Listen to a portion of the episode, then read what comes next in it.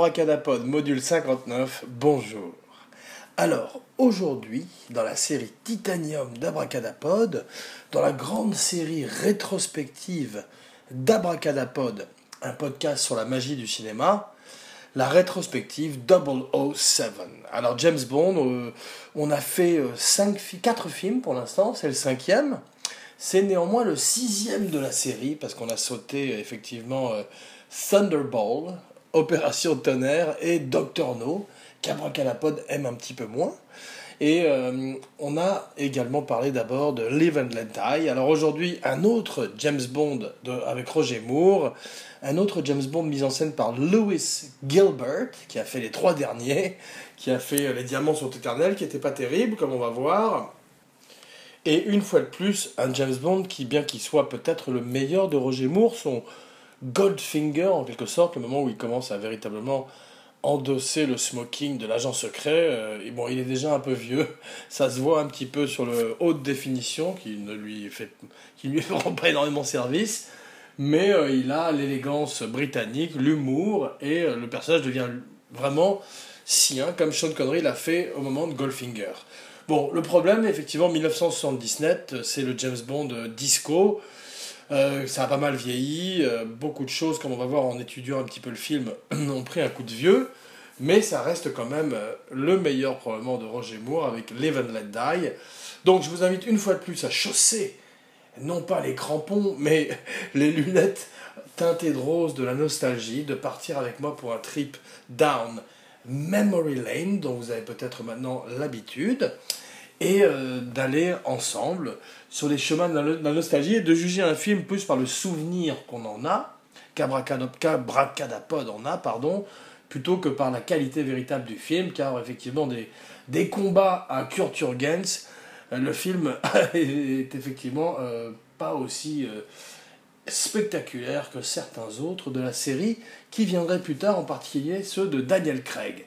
Donc pour dire que ces films, un petit peu comme les, les d'éléphant de, de Roger Moore, je ne parle pas de son pantalon, il avait véritablement des pattes d'éléphant comme Dumbo, eh bien, euh, euh, ont pris un coup de vieux, mais euh, c'est la règle, c'est la loi. On verrait que Roger Moore will outstage his welcome, partirait trop tard à la manière de Sean Connery, mais encore plus que Sean Connery et continuera à faire des James Bond alors qu'il a 70 ans et qui devrait depuis longtemps être à la retraite, payé par MI6 dans une maison de retraite en Angleterre. Donc euh, aujourd'hui, abracadapod it better. Abracadapod, un podcast by Jean Weber. Un podcast by Jean Weber. Pardon, j'ai ri au milieu en plus. Donc, effectivement, il y a de quoi rire. C'est une chanson qui est magnifique, euh, pas celle-là, mais celle de Carly Simon, qui est très 70s, comme le reste de la bande-son, qui cette fois-ci n'est pas faite par John Barry, mais par Marvin Hamlish. Donc on a un bond beaucoup plus euh, disco, disco fever. Ça se ressent dans la chanson Nobody Does It Better, mais aussi dans toute la bande-son. Il y a même une chanson qui s'appelle Bond 77, où on a de la guitare wah-wah, des percussions, enfin toute une, toute une batterie d'instruments réservés euh, au disco de l'époque. D'ailleurs, c'est pas une des plus mauvaises bandes-son de James Bond, ça viendrait plus tard, bien plus tard également euh, dans les films de Roger Moore, un peu dans les films de Pierce Brosnan, euh, et ceux de Timothy Dalton, que je n'ai pas revu. Donc à propos de films que je n'ai pas revu, euh, n'a pas revu ce film, donc effectivement, on va parler, comme je disais, du souvenir du petit garçon qu'il a vu en salle, car c'est un des premiers James Bond que j'ai vu en salle avec mon argent de poche. Et euh, effectivement, euh, j'avais également l'affiche, une, autre affiche magnifique euh, de Bond, comme celle de Goldfinger ou de Bon baiser de Russie, ou celle de Let Die ou L'homme au pistolet d'or, toutes plus belles les unes que les autres. Une autre bande-son, presque aussi bien, et effectivement un film qui, à l'époque, était un blockbuster et qui a rapporté énormément d'argent à travers le monde entier, à savoir 185 millions de dollars, qui représente aujourd'hui, ajusté pour l'inflation, à peu près, je dirais, 300 euh, millions de dollars, pour un budget initial de 14 millions de dollars, ce qui devait à peu près représenter à l'époque, aujourd'hui, l'équivalent d'un 80 millions de dollars. Donc, aujourd'hui, notre histoire commence Donc après Live and Let Die. Live and Let Die, on l'a vu euh, dans l'émission précédente, ou dans, il y a deux, trois émissions, au début, et plus exactement de la série Titanium, Abracadapod, un podcast sur la magie de James Bond en ce moment. Donc effectivement, Live and Let avait posé les bases d'un nouveau Bond, un Bond plus décontracté. Euh, non, euh, contrairement au George Lazenby de Au service de secret de Sa Majesté, qui essayait de répliquer la formule Sean Connery d'un petit peu trop près, eh bien on voit qu'avec Roger Moore, euh, l'agent secret devient plus, euh, a plus d'humour, plus de Roger humour, et effectivement on se retrouve avec un Bond qui euh, fait encore plus de one-liner, encore plus de bons mots que, son, que ses prédécesseurs, et trouve petit à petit son style avec Live and Let Die, un film qui a pas mal vieilli aussi, et pas mal raciste, comme une grande tradition James Bondesque, comme la misogynie, on va le voir. On avait vu qu'il était très raciste avec euh, le peuple et la culture japonaise dans You Only Live Twice. Oh, so beware, motherfucker. Donc, après un James Bond plutôt pas mal, euh, qui est euh, effectivement Live and Let Die, avec une formidable bande-son de Sir George Martin et une chanson chantée magnifiquement par euh, Paul McCartney, sort Paul McCartney, ne vois-tu rien venir, il n'y a que des sœurs avec les Wings, je crois, eh bien, il fait une merde terrible, un des plus mauvais James Bond, qui est L'homme au pistolet d'or. The man with the golden gun. On va sortir toutes les chansons comme ça maintenant, comme ça vous serez tranquille et pourrez vous relaxer pour la fin de l'émission. Donc une très belle chanson de Lulu, un très mauvais film de Guy Hamilton, je crois, où Peut-être de Lewis Gilbert d'ailleurs, lui-même, qui est donc capable du pire. Non, c'était Lewis Gilbert, effectivement. Peu importe, le film est très mauvais. Euh, on voit euh, que la, série commence à partir, comme, elle l'avait amorcé avec Les Diamants sont éternels, vers une, une voie plus euh, parodique, plus kitsch, et qu'effectivement, de Hervé Vilches dans le rôle de Nick Nack, le, le nain serviteur de l'homme au pistolet d'or, Scaramanga, l'homme aux trois tétons, ça devient véritablement n'importe quoi. Et euh, surtout, c'est assez mal filmé. Euh, Britt Eklund est absolument ravissante en bikini, comme Maud Adams également. Mais euh, Britt Eklund en particulier est une mauvaise actrice, comme Barbara Bach d'ailleurs dans celui-là, mais c'est pas grave d'ailleurs.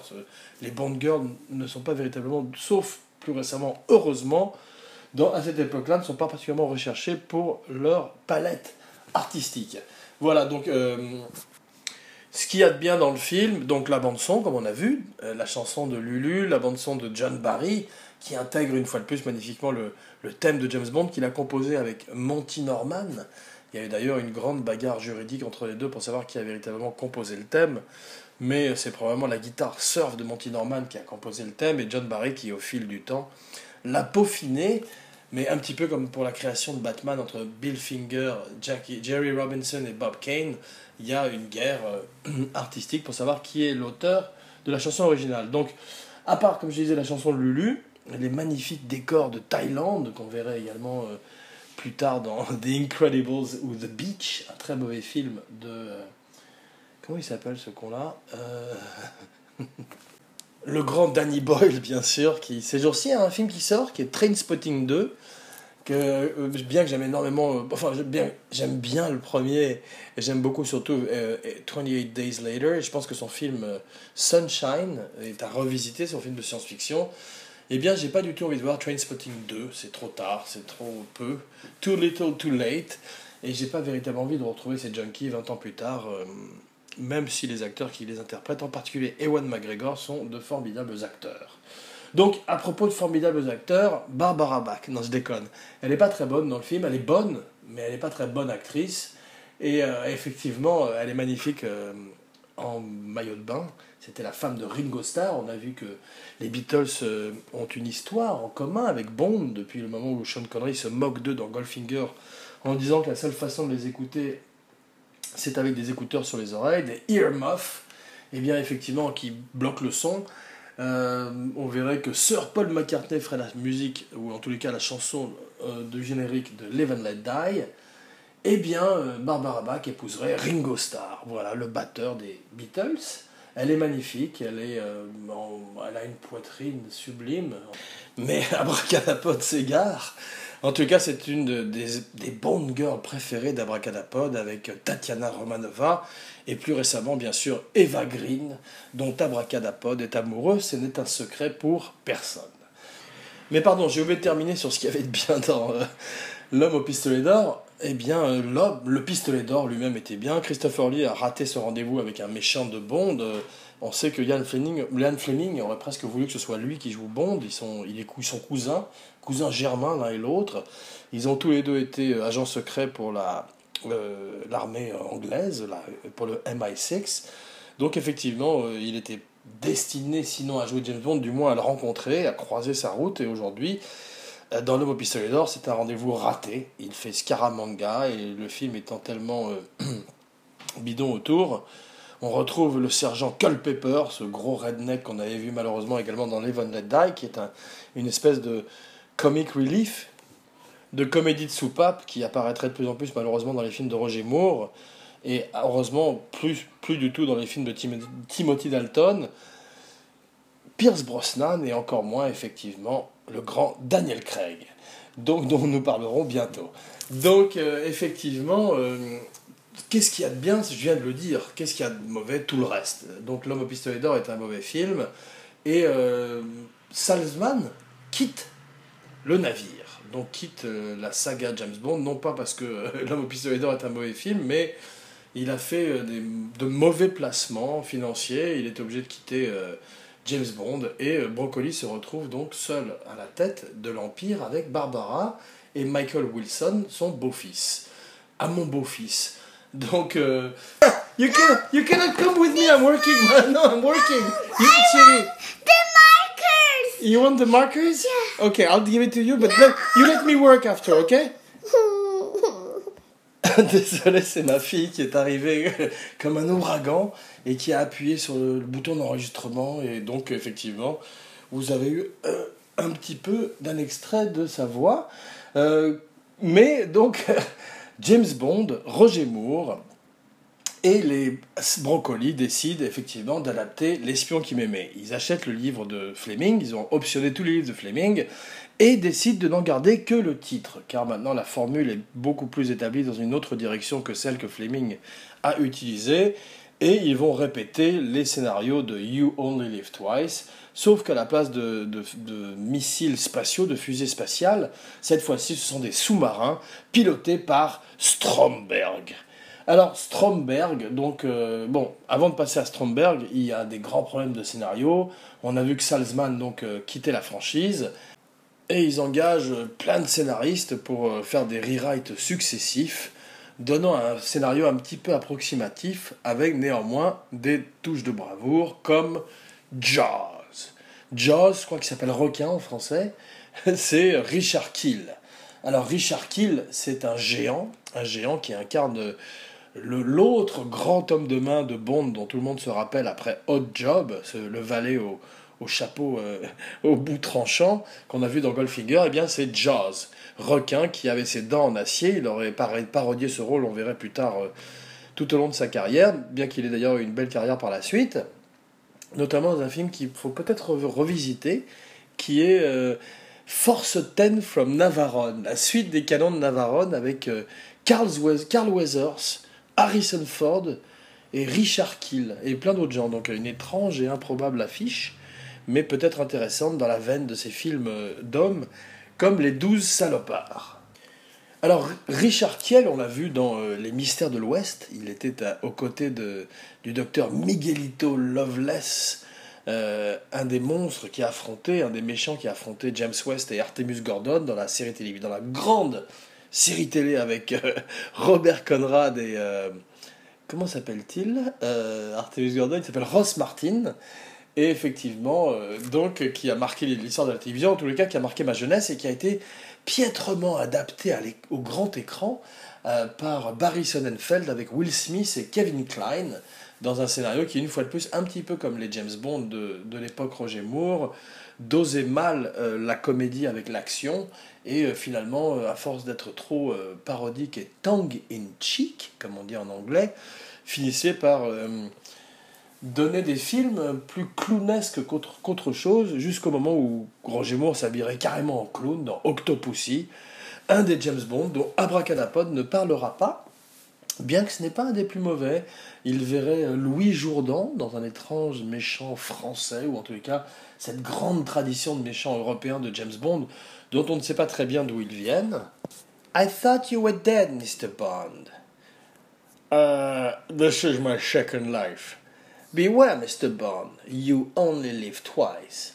Donc, effectivement, ces étranges accents, comme euh, celui que je viens de faire très très mal, qui, euh, qui rendent difficile à placer l'origine des méchants de Bond, un petit peu comme euh, Stromberg. Alors, Stromberg, c'est effectivement comme Auric Goldfinger, un autre méchant d'origine allemande, puisqu'il est joué par Kurt Jürgens. Et même si on ne précise pas sa nationalité dans le film, il a effectivement peut-être des origines nazies. Alors on a vu que Kurt Jürgens avait commencé dans les euh, jeunesses hitlériennes et s'était après euh, racheté en sauvant une famille juive pendant la Seconde Guerre mondiale. Eh bien, Kurt Jürgens, dès le départ, lui, avait euh, critiqué le national-socialisme et s'était mis à dos les nazis, choisissant également la nationalité autrichienne au sortir de la guerre pour se démarquer des horreurs allemandes qu'il avait vécues. À propos d'horreur allemande, il menace le monde dans L'espion qui m'aimait, et une fois de plus, c'est ces grands méchants euh, très grandiloquents, très parodiques, que parodierait d'ailleurs Austin Powers ou In Like Flint ou même Casino Royale, celui avec Woody Allen, pas celui avec Mads Mikkelsen, le grand Mads Mikkelsen. Et on verrait effectivement que euh, cette tradition de méchants James Bondesque, heureusement, a disparu avec Daniel Craig. Et effectivement, depuis Mads Mikkelsen, on a des méchants qui sont plus terre à terre, plus euh, quotidiens, même si effectivement, euh, avec Silva qui est dans Skyfall et Blofeld qui revient dans Spectre, on retourne à une tradition de méchants plus euh, fantastiques, plus euh, monstrueux, dans la tradition des Jaws. Alors Richard Kiel, il a failli incarner Hulk dans la série télé, mais ça a finalement été Lou Ferrigno qui a été choisi. Richard Kiel, Abracadapod a eu le plaisir de le rencontrer quand Abracadapod avait une dizaine d'années sur le tournage du très mauvais Moonraker, peut-être le plus mauvais James Bond. Euh, Abracadapod a pris à l'ascenseur avec Richard Kiel et effectivement Abracadapod lui arrivait au, au genou, littéralement, en particulier enfant. Abracadenfant. Donc il était très gentil d'ailleurs par ailleurs, et euh, ainsi que Roger Moore qui était absolument charmant, euh, tout à fait en adéquation avec le personnage suave et sympathique de sa version de 007. Donc Richard Kiel est formidable, il est très très bien en Jaws, il est, euh, il est introduit au début dans les pyramides en Égypte et il est un petit peu introduit comme un personnage de film d'horreur puisqu'avec sa mâchoire d'acier il euh, sectionne la nuque de ses adversaires et on voit que tout au long du film, que ce soit dans un combat euh, dans le train qui rend hommage au combat dans le train de Red Grant de Robert Shaw avec Sean Connery dans Bon baiser de Russie, eh bien il est un adversaire redoutable pour Bond et offre une nouvelle fois à la manière de Shaw une véritable, un véritable challenge physique, car euh, Sean Connery, ou plutôt d'ailleurs Roger Moore, lui arrive à l'épaule un petit peu comme Abracadapod dans cet ascenseur. Voilà. Donc, euh, ne restera pas un des méchants mémorables. Son valet de main, son valet de pied, son valet de dents, plutôt, avec Jaws, est beaucoup plus marquant, beaucoup plus fantastique que lui. On verrait que Jaws serait complètement dénaturé par la suite dans euh, Moonraker, une fois de plus, où euh, les scénaristes et, les, et, le metteur en scène choisiraient d'en faire, je crois que c'est également de nouveau Lewis Gilbert, choisiraient d'en faire euh, un clown, littéralement, puisqu'il tomberait amoureux d'une jeune fille blonde qui a des couettes, et partirait avec elle pour repeupler la Terre, or, something, or whatever, et effectivement entacherait l'héritage d'un des grands méchants. C'est un petit peu comme si Hannibal Lecter, tout d'un coup, devenait un personnage cartoonesque et grotesque dans la suite de ses aventures. Oh, ah, il, ça s'est arrivé avec Hannibal, excusez-moi. Pardon. Donc, euh, bravo à l'espion qui m'aimait. Bravo à Roger Moore qui a réussi quand même avec des films plus ou moins bancals à immortaliser euh, sa, touche, sa, stake sur l'agent secret euh, créé par Ian Fleming. Alors, il reste quand même cet extraordinaire euh, saut à ski, cette extraordinaire poursuite à ski en début de film, euh, dans la lignée de Au service secret de Sa Majesté, que Christopher Nolan hommage dans euh, Inception, qui est le moment où Roger Moore, ou plutôt son cascadeur, se jette d'une falaise. La musique s'arrête, silence total, et le drapeau de l'Union Jack, le drapeau, du, le drapeau anglais, s'ouvre sur un parachute qui sauve la vie de Bond avant que le générique ne commence avec la formidable chanson de Carly Simon. Nobody does it better, the spy will love me. Elle arrive quand même à glisser le titre à un moment de la chanson. Donc c'est cette cascade, 30 000 dollars pour le cascadeur. Effectivement, euh, Brocoli sait qu'il risque sa vie et lui donne 30 000 dollars. Au moment où il réussit la cascade, il lui donne un petit bonus encore, encore plus d'argent. Et euh, on se retrouve avec une des grandes, grandes cascades de James Bond à l'époque où il n'y avait pas de digital, à l'époque où euh, le pratique et la cascade étaient faites par des êtres humains qui risquaient leur vie. Et Aki Abracadapod lève son verre aujourd'hui. Et oui, une fois n'est pas coutume. Donc, ce James Bond, cher au cœur d'Abracadapod, donnerait suite à un terrible James Bond, puis à un James Bond encore plus mauvais, puis à un James Bond encore plus mauvais, et euh, cette espèce de décade prodigieuse de Roger Moore l'emmènerait jusqu'au dernier, qui est For Your Eyes Only, peut-être avec Carol Bouquet, ou peut-être From a View to a Kill, From a Vieux to a Kill, car effectivement, il a 70 ans, face à Grace Jones, qui est euh, extraordinairement belle et beaucoup plus en forme que lui, et Christopher Walken, qui est le troisième à avoir accepté le rôle après que Sting l'ait refusé, et David Bowie l'ait refusé avant lui. Donc euh, c'est pour ça qu'il a cette étrange coiffure blonde oxygénée, car il a essayé de se faire la tête de Sting. Euh, donc ensuite, on verrait que Pierce Brosnan, que Broccoli et peut-être même Salzman voulaient depuis un petit moment mais qui avait été pris contractuellement par la série Remington Steel, s'essaierait à Bond. Il est bien, c'est un bon acteur, euh, Pierce Brosnan. Il, aurait mérité un film de la qualité de Goldfinger ou de Casino Royale. Certains disent que GoldenEye est très bon, je préfère le jeu vidéo. Euh, les autres, Tomorrow Never Dies, euh, Alone in the Dark, Whatever the Fuck Happened to Baby Jane, je me rappelle d'aucun des titres, comme vous pouvez vous en rendre compte. Et effectivement, il se mélange un petit peu dans mon pauvre cerveau malade, embrumé par le saké. Et à la manière des films de Timothy Dalton, ne laisse pas une, marque très importante dans la mémoire cinéphilique d'Abracadapod, un podcast sur la magie du cinéma. Mais je voudrais quand même rendre hommage à Pierce Brosnan, parce que c'était pas facile de passer euh, d'abord après Sean Connery et ensuite après Roger Moore. Il a mis sa marque dans l'agent secret, j'ai quand même vu tous les films en salle. Il avait une élégance, un humour, il était un petit peu un mélange de conneries et de mour, d'une certaine manière.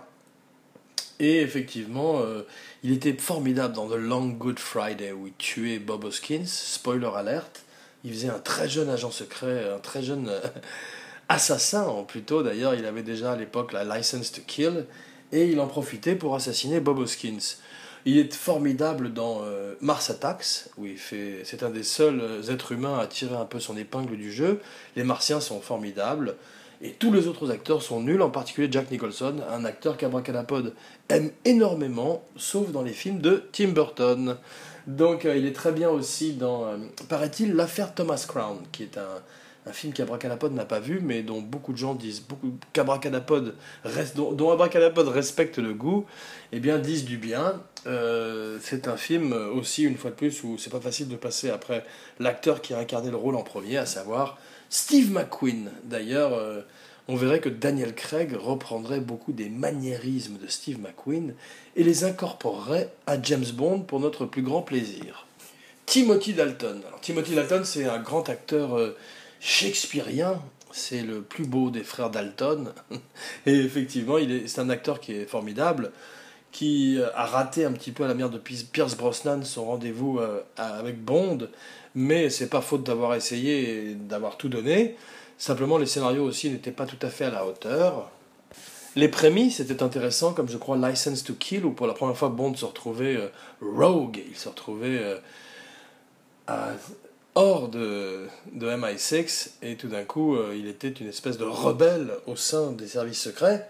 C'est un, un gag, une espèce de cliché qui reviendrait beaucoup par la suite jusqu'à Skyfall où il s'enfuit de Skyfall, il s'enfuit de MI6 avec M et part en Écosse euh, dans la famille Bond dans la, famille, dans la maison de famille, où il rencontre le vieux gardien qui devait être joué par Sean Connery. Heureusement, il a refusé. Dans la famille Bond, je voudrais le fils. Bonne pioche famille, c'est un petit peu le sujet des films de Mendes où euh, il euh, rend les aventures de Bond beaucoup plus personnelles et plonge beaucoup plus profondément dans, le passé de l'agent secret, alors qu'auparavant, euh, que ce soit les films de Sean Connery ou les films de Roger Moore, eh bien effectivement on restait très en superficie et on se contentait de suivre 007 dans ses aventures à travers le monde avec sa license to kill et sa license to fuck et sa license to drink plein de martini. Un petit peu à la manière d'Abracadapod, mais nous n'en sommes pas fiers. Donc euh, effectivement, une anecdote de l'espion qui m'aimait, qui me tient à cœur, qui tient à cœur à Abracadapod, une abracad-anecdote, c'est que la légende veut que le grand Ken Adam, qui une fois de plus a fait les magnifiques décors du film, avec un budget de plus en plus énorme, de blockbuster, il a créé les hangars où Stromberg euh, stocke ses sous-marins, il a créé euh, tous les décors euh, fous et futuristes du film, et ce fameux hangar, donc, c'était très difficile à éclairer pour Lewis Gilbert, et Ken Adam serait allé voir Stanley Kubrick, qui tournerait à côté, ou en tout cas qui préparerait un film à côté, peut-être The Shining, et ou non, Barry Lyndon probablement d'ailleurs à l'époque, et il lui aurait demandé euh, des conseils pour éclairer ce hangar de sous-marin qui était euh, absolument gigantesque. Alors Kubrick serait passé sur le plateau et aurait aidé à éclairer la grande scène des sous-marins de Stromberg dans L'espion qui m'aimait. C'est peut-être pas vrai, mais euh, quand la légende est plus belle que la réalité, print the legend, motherfucker, comme disait John Ford, avec ce franc-parler qu'on lui connaît. Donc, la recommandation de la semaine n'a rien à voir avec James Bond, mais Néanmoins, c'est un film qu'Abracadapod aime énormément. C'est une comédie. C'est une comédie d'un metteur en scène euh, très prolifique qui, ces dernières années, est tombé un petit peu euh, en désuétude en Amérique à cause de ses, euh, déboires avec la justice. c'est Woody Allen. Effectivement, le grand Woody Allen. Aujourd'hui, on, on voudrait recommander Sleeper en anglais euh, Sleeper, donc, et en français Woody et les robots. Donc Woody et les robots, c'est... Pourquoi Woody Allen Il y a quand même un petit lien, effectivement, parce que Woody Allen a joué James Bond dans Casino Royale. Cet euh, étrange film où, euh, effectivement, la première fois qu'on parodiait James Bond, la première fois qu'on se servait d'un des livres de Ian Fleming pour faire n'importe quoi, eh bien, effectivement, David Niven jouait un agent secret très suave. C'est drôle parce que David Niven, c'était le premier choix de Ian Fleming pour jouer également l'agent secret. Il aurait été très bien. Il n'était pas terrible dans le Casino Royal, mais c'est pas de sa faute. C'est un petit peu comme Belmondo dans Le Magnifique. Belmondo qui est également dans Casino Royal, qui arrive à la fin euh, comme un euh, membre de la Légion étrangère et qui atterrit en parachute. Et c'est un petit peu comme Le Magnifique. C'est des films qui, ont des, qui auraient pu être beaucoup plus intéressants si euh, les scénaristes, ou en tout cas le metteur en scène, avaient respecté un petit peu son sujet de base. Donc euh, c'est le cas de Casino Royale qui, qui, serait fait de façon plus sérieuse et bien meilleure quelques années plus tard avec Daniel Craig. Nous en parlerons dans quelques émissions, car effectivement, ça fera l'objet peut-être de la clôture de la série Titanium d'Abracadapod. Et oui, je l'annonce en avant-première. Alors un remake du Magnifique, j'espère, un jour, euh, peut-être en Amérique encore, ce serait encore mieux. Mais toujours est-il que euh, Sleeper, pas de remake de Sleeper, l'original, à vos magnétoscopes, courez euh, vers vos vinyles, vos VHS, vers euh, les flippers et chargez immédiatement Sleeper de Woody Allen avec Woody Allen, avec la magnifique Diane Keaton, la petite fille de Buster Keaton. Non, non, pas du tout. Mais elle était effectivement très belle, elle aurait pu jouer une Bond Girl, une Bond Girl intelligente à la manière de Eva Green, dont nous allons parler à l'occasion de la dernière de la Titanium Series d'Abracadapod, un podcast sur la magie du cinéma. Donc euh, Sleeper, Sleeper c'est un futur euh, dystopique, cher à Abracadapod, c'est un monde où euh, l'individualité a cessé d'exister, et c'est un monde où Woody Allen se retrouve après avoir été cryogénisé pendant 400 ans, un petit peu à la manière d'Hibernatus, le héros du film avec Louis de Funès ou de Captain America, le héros du Winter Soldier, le soldat de l'hiver. Voilà un beau titre également en français. Donc, euh, Sleeper, ce- cet homme, Woody Allen, qui euh, tient une boutique euh, de macrobiotique à New York dans les années 70, se trouve cryogénisé et, rien, et, et, euh, defrost, comme sur un microwave, 400 ans plus tard, dans une société complètement euh, aseptisée, qui est celle de Sleeper. Ça rappelle un petit peu également un très bon film que Abracadapod vous recommande aujourd'hui, qui est Idiocracy, où euh, Luke Wilson est également cryogénisé et revient euh, plusieurs centaines d'années plus tard dans une Amérique complètement euh, idiote et complètement débilisée par la télévision, qui ressemble beaucoup à l'Amérique d'aujourd'hui et qui élit un, président qui ressemble beaucoup au président américain actuel. Voilà, mais Abracadapod, un podcast qui ne fait pas de politique, comme vous le savez. Donc, euh, Sleeper, euh, Woody Allen revient, il rencontre Diane Keaton et il a toutes sortes d'aventures. C'est un petit peu 1984 euh, d'Orwell, mais avec Woody Allen. Donc, c'est très drôle et Abracadapod vous le recommande vivement, ainsi que tous les premiers films comiques de Woody Allen, si vous ne les avez pas vus, comme Bananas, Prends l'oseille et tire-toi, et en particulier également Love and Death, euh, Guerre et Amour, qui est un petit peu moins connu, euh, et qui est une parodie des grands auteurs russes du 19e siècle. Donc, euh, la semaine prochaine, Abracadapod will return avec non pas Casino Royale, puisque effectivement on va faire un très très grand bond dans le temps. On va sauter Pierce Brosnan. Et oui, pour une fois, c'est Abracadapod qui saute James Bond et non pas James Bond qui saute une Bond Girl ou Abracadapod. Abracadapod va sauter Timothy Dalton, qui était formidable dans Hot Fuzz. Voilà, un très grand acteur shakespearien, donc comme je disais, qui a toujours été bien.